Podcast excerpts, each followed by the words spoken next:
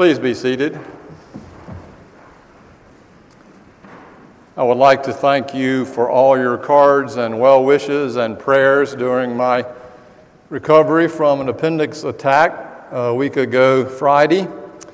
And I also want to thank the staff and especially Bill for jumping in with about one day's notice to not only preach my, my sermon, it was his sermon, it was supposed to be mine. He wrote it in that one day, but also to teach the Sunday school class.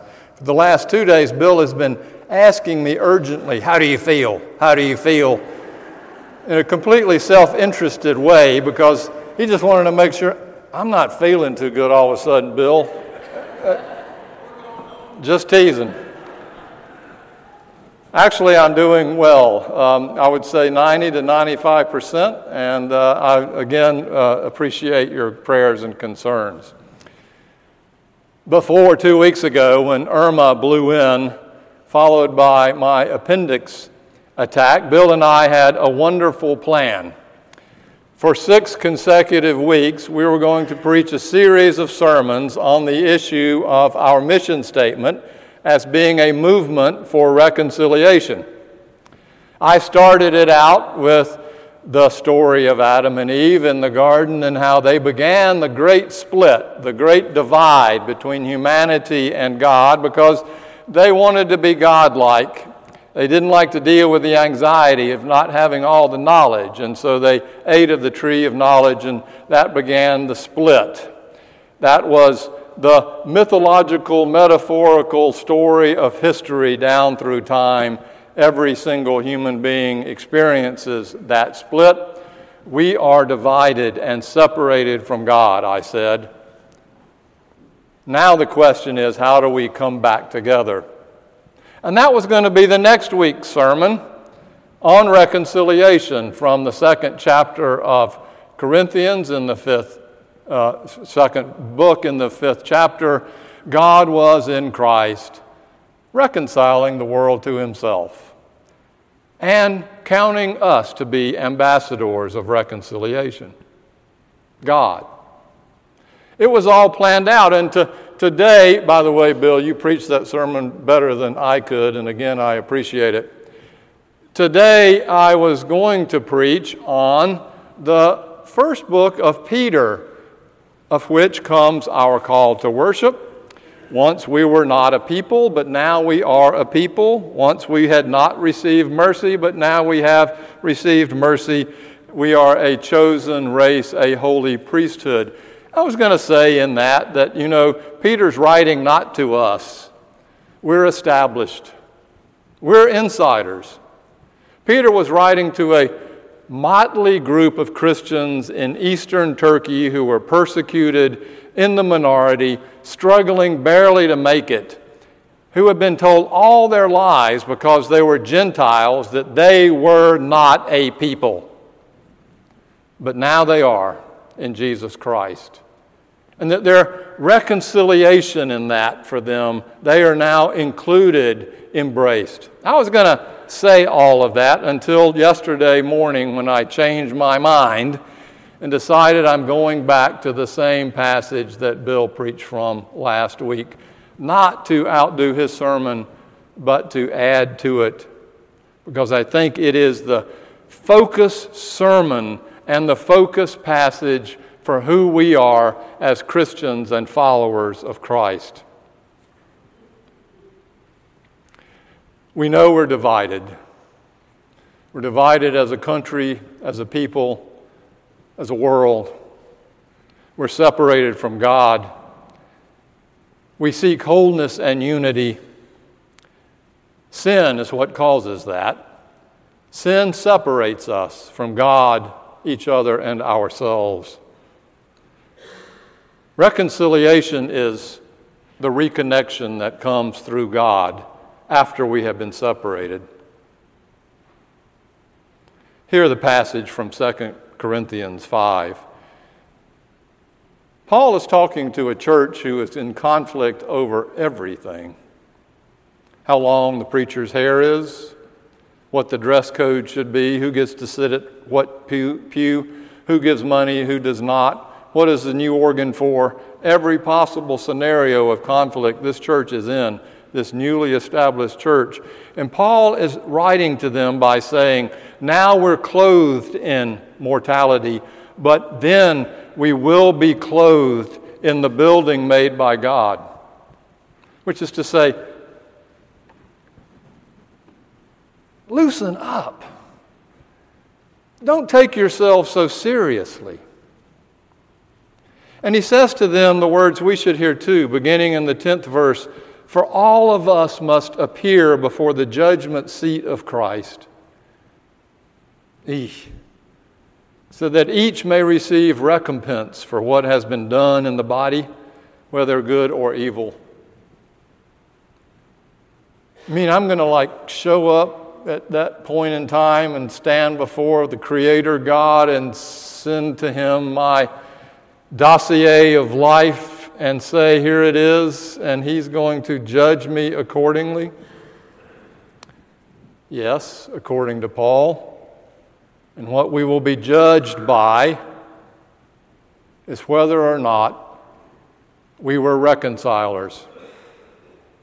For he follows that with this in the 16th verse From now on, therefore, we regard no one from a human point of view. Even though we once knew Christ from a human point of view, we know him no longer in that way.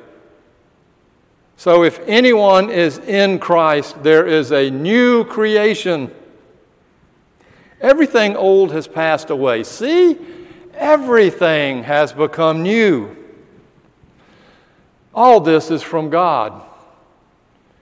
God, who reconciled us to himself through Christ and has given us the ministry of reconciliation. That is, in Christ, God was reconciling the world to himself, not counting their trespasses against them and entrusting the message of reconciliation to us.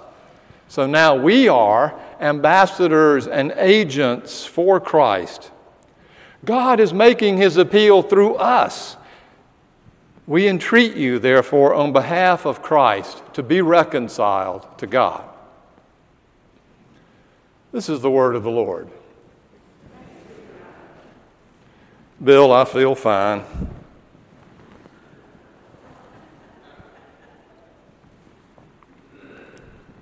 Did you hear the words? new creation. If there are two words to me that sum up the whole power and meaning of the story of God in Jesus Christ, it is this I am making a new creation. That's the promise. The old has passed away. Behold, I make all things new. What does this look like in your life? Let me ask you another question. What's the most important piece of furniture in this church? The preacher, especially the Reformed preacher, would say it's the pulpit. We preachers explain and explicate and offer the Word of God to the people without the pulpit, you would not have the word given to you because in the old days it was in Latin and nobody could read. So it's the pulpit. The Congregationalist and many Baptists would say it's the font. It's got to be the baptismal font because this is the place where we are claimed by God as being a child of God. This is where we are initiated into the church. This is where we have the water to wash us of our, our sins and to bring us up out of the waters as a new creation. Here it is. It's the furniture that makes that clear. Some would say, Episcopalians, Catholics, more high church, it's all about the table, the Eucharist, communion. This is the center. It's on the floor around which all of us sit. It's about the table where we all come together renewed in community as one body, reconciled. I want to suggest that it's not any of those three as the most important. It's the pew. Where you sit, the pew is the most important piece of furniture in this church. For in these pews, we gather together as one body, the body of Christ. In this church, as you know, we do not all agree sometimes. Let me rephrase that. We do not all agree all times. Let me rephrase that. All of us do not agree all times. And what makes that so powerful is that we can gather together, sharing this pew space with each other, even though we do not share the same political or ideological or any other understanding the same. That we are here as one body of Christ, not because of our understanding of the truth, but because God has called us here and made of us a new creation. Otherwise, we wouldn't be here. It's the pew that forms us as a child and as an adult. And all of these other furnishings simply nurture us and feed us so that we can be truly the body of Christ we were called to be as we go back out into the world, ambassadors of Christ as we reconcile with others.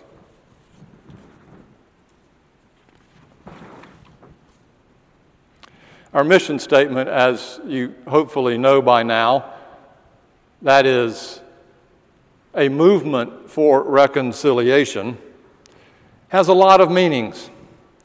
And when I was discussing this with our stewardship committee on Friday morning, talking about how as we move into stewardship, I hope it can be a mission based process that everything we spend and every program we have is simply for the purpose of being a movement for reconciliation. And in the middle of the, I'm waxing eloquently, I'm going on and on, uh, using all this high theological language. And one of the members raised her hand and she said, I hear all this, Steve, but can you help me a little bit? Would you please explain to me again what you mean by reconciliation? And convicted, you know, it's one of those big, smart words that makes me sound smart reconciliation. She said, sum it up in a nutshell to a layperson. And the best I could say is that the opposite of reconciliation is division, separation. And that the Bible says that the power of sin is that which separates us from God and each other and even divides us within ourselves. We're separated, we're divided, like you break a stick in half. And what reconciliation means is to be reconnected, to be brought back together in relationship, so that where before there were parts, now there is a whole as if I said in Sunday school, you throw a thousand piece puzzle out on the table, and the process of matching the pieces together to form one picture is what reconciliation looks like. You bring all the pieces together. It's a renewal. And in the end, it's a resurrection. And we talk about Paul saying, Behold, I make all things new. I think the best way to say it, in fact, the Greek meaning of it is really this Behold, I renew all things. That God takes the old in us and doesn't do away with it, God takes it and renews it, recreates it, reconcile. Re, what a great preface that is. Re. Re. It's, it's about second chance. Lord, we know about the old being. We live it every day. The mistakes we make, the times we open our mouths and we wish we hadn't, or the times we didn't open our mouths and we wish we had, the way we treat people or criticize or gossip or whatever it is that we do on a daily basis, it's the old creation in us. We know it. I've got a list about 146,000 pieces long in my life, and that's probably just the start of places of old life living that I wish I could take back. I am drowning in the old life about 30% of the time and barely treading water 40% of the time and swimming pretty good about the other 30% of the time. Maybe that's a push. We live in a world that understands the old creation. We watch it on television, we read it in the newspapers. We are so tired of it. We look in the mirror and what we see looking back, yeah, it's older than the last time we looked. It's not just the age in us, but it's the old creation in us where we keep doing the same thing over and over again, expecting a different result, as they say in 12 steps. That's insanity. We keep stepping in the same potholes. That's the old. God says in Jesus Christ, we have been reconciled to God, to each other, and to ourselves. And in that reconciliation, we are now a renewed creation. And we live out of that renewed creation in a new way every day. It is our hope. You know what we hope for? It's in Revelation. We don't hope for an apocalypse. That's doing away with everything. We hope for a renewal where at the end of time we will all be gathered around the wedding table and all of our names will be there, those who have come before us and those who will come after. And we will all sing together the great Sanctus, Holy, Holy, Holy, as we do at communion. There will be no more tears, and there will be no more death, and there will be no more grief, and there will be no more division, and there will be no more black or white, or male or female, or Greek or Jew.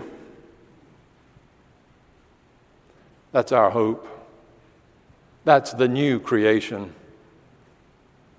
And not only is that hope out there, it is even now here in spits and starts, in flashes, in moments, we experience that new creation when instead of what comes out of our mouth as being critical, it's compassionate. Had a seminary professor, I think I told you this, who used to watch one of his students on the front row fall asleep every single class. He was fed up with it, and so he decided he was going to call him down. The next day at class, the guy's head drops, and he, instead of saying to him, John, if you can't come to this class and stay awake, don't come at all. That's what he wanted to say. But the power of the reconciling spirit in Christ came to him instead, and he said nothing. Instead, after class, he asked John by himself, Are you okay? And John said, No, I'm not. I've been diagnosed with narcolepsy. I'm trying to stay awake. That was the new creation. The new creation is when Jesus says, What is the most important commandment? You shall love the Lord your God with all your heart and mind and soul, and your neighbor as yourself, which means we give our neighbors every single benefit of the doubt we give ourselves. Before I was attacked with appendicitis, I was raking the leaves and limbs in my front yard, and I have this neighbor I do not like. He has two giant German shepherds who were obnoxious and loud and mean, and he leaves them out in the front yard. It's fenced. And every time somebody walks their dogs on the sidewalk, they run and lunge and jump up on the fence, barking as loud as they can. It scares them to death, and it just drives me crazy. I've only lived there 10 years, I don't know his name. I didn't want to know his name because I don't like his dogs. I also don't like his politics, by the way, but I won't tell you what that is. so I'm out there raking the leaves, and I see him across the street, and we have yet to say a word to each other in 10 years. Whose fault is that? And so I'm, I got these really nice trash bags you buy at Lowe's, you know, the real thick milliliter uh, green bags that almost stand up on their own, and I'm out there putting my leaves and twigs in there, and he's out there with these flimsy little thin trash bags trying to get the sticks in, and he's just having a time of it. And so the power of the reconciling love in Christ actually came to me, wasn't me, and said, You know what? You got plenty of these bags, and he needs them. So I went in my garage and got a handful of these bags, and I walked across the street and I said, I apologize. I should know your name. I'm Steve Goyer. He told me his. I've got these great bags. They work. I see you're working hard with those. Please take. They, those are expensive, he said. Not a problem. Use them. Just a moment of the reconciling power of God in Jesus Christ. And if you paid attention to your life, if I pay attention to mine, every single day we probably have 50 opportunities to do that. That's our mission. And it's so important that Paul says that's how, at the end of our lives, we're going to be graded. Were you a reconciling presence or not? Oh God, please grade on the curve.